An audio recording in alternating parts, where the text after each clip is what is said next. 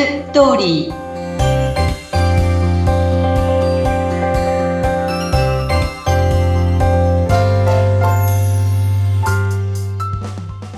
皆様こんにちは結婚相談所ライフツリーの和田光ですこんにちは。インタビュアーの山口智子です。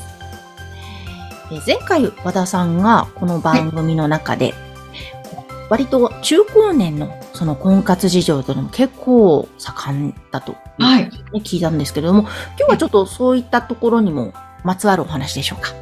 そうなんです。あの、私は、えっと、今年の3月ぐらいから、まあ、あの、同じ婚活の仲間たちと一緒に、えー50代以上の男女で、同じ時代に流行った音楽を通して、同じ時代の男女で飲んだり食べたりしながら、おしゃべりをしようっていうゆるこゆるい交流会をやっているんです。はいはい。え、年代としては？50代以上。50代以上。おー。だから40代以下は入れないっていうか、ええそうなんですね。50代以上なんです。で、2ヶ月に1回ぐらいの開催でやっていまして、うん。で、最初は山下達郎さん。で、次はユーミン。で、この間は、あの、サザンだったんですね。うん、いいですねこれが、うん、私たちのこう同じ年代の人たちのちょうどドハマりする曲だったんですけどうん、で、今度ね、10月はあの、昭和歌謡なんです。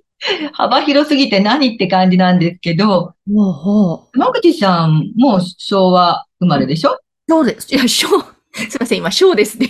そうです。昭和です。あの、え、昭和なんです。でどういう曲ですか、山口さんだったら？私も、まさにサザンとかユーミンも好きですし、ああ、うんうん。私、以前の、う20代の頃の職場が結構古い昭和の曲をかけてたので、例えばチューリップとかオフコースとかそういう曲もええええええ馴染みがあって実は好きですね。そうですか。だから私たちはまあ、キャンディーズとか、あと、金妻の恋に落ちるとか知ってますか？はい。ちょっと知らないです。あと、グルーブサウンズなんか全盛時代でしたしね。いや、いいですね。そうなんか、若い頃に聴いてた音楽って、やっぱりまた聴きたくなりますし、その共通のうんそういった時代背景があると、なんかそれだけで和みそうですね。そうなんですよね。あの時にあんな歌が流行ったねとか、こんなテレビが流行ったねとか、ね、うなんかそういった、こう、さささやかな話をちょっとみんなでね、あの、飲みながら、それで歌いたい人は生のピアノで歌ったりもするので、うん。すごい。なんか生のピアノで歌えるんですね。そうなんです、そうなんです。そういう仲間でね、そういう人ができる人がいるので、それで歌いたい人が歌ったりとかもしたりするんですね。うんで、これってなんでこうなったかっていうと、その仲間たちはみんな、えっ、と、結婚相談所とかに関係してる人たちのこの仕事なんですけど、要はね、男の人たちがもう若い人若い人っていうことにもちょっとうんざりしたんですね。ほで、何かというと、こう、あの、なんか、女性は若くないと女性じゃないみたいな、なんかそういう考え方の男の人って日本には多いじゃないですか。う。はい、多いですでね。ね、結婚相談所なんか特にそれを感じるんですよ。もう今は3歳ぐらいが当たり前のように年の離れてる人を希望するのに男の人はもう10歳とか一回り以上下の人を申し込んだりとかね、そんなのばっかりが多いから、で、なんかそこじゃないよねってもっとそうじゃない、こう、なんていうのかな、その人の内面とかね、うん、年齢じゃないところでもっと話して楽しもうよっていうところがすごく大きくてやり始めたんですね。ええええどう、どうですか、毎回？で、毎回まあ23名しか入れないっていうこともあるんですね。そこのライブ会場っていうかね、ちょっと自由が丘なんですけど、だから、いつもキャンセル待ちになるんです。ええすごい。そうなんです。おかげさまでキャンセル待ちで、まあ、あのそこで初めて会うんだけど、初めて会うんだけど、でも同じような年代だから、だから、こう結構共通の話題で盛り上がるというか、へえ、いいです。いや、盛り上がりますよね。もうイメージするだけでもすごい楽しそうですもん。そうなんです。楽しいんです。だから、なんか、あの、はい。うん、そうするとあれですかね、こう、なんていうんですか、ごいわゆる合コンとか婚活パーティーとはなんか違った空気感で、そうそうそう。仲良くなる感じがね。ここはね、あの、言っときますが、気候も未婚も関係ないの。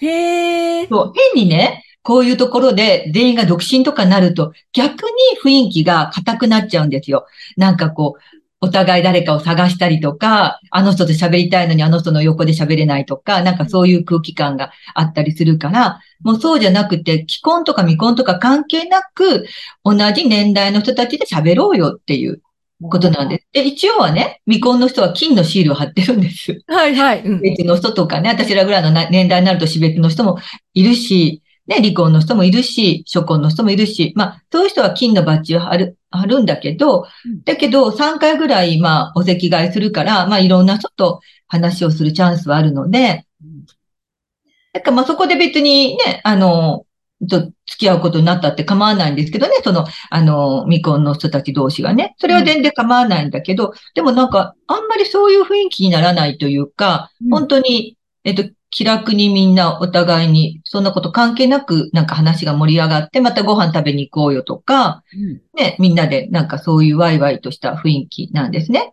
えー、結構じゃあ、本当ゆるく肩の力抜いて参加できるんですそうそうそう。そう。それが私大事じゃないかなって、ある意味、その婚活パーティーという名前で、やっぱり若い人たちはいいんだけど、まあ40代後半ぐらいからそういうのに参加するときって、肩肘張ったりとか、で、なんか男性がこう、回転寿司のに回るとかあるじゃないですか。うん、そうじゃなくて、もっと、もっと自然な感じ、フランクな感じで話ができたら、なんかもっとその人のことを、性格とか人柄がね、伝わってくるかなと思ったりして。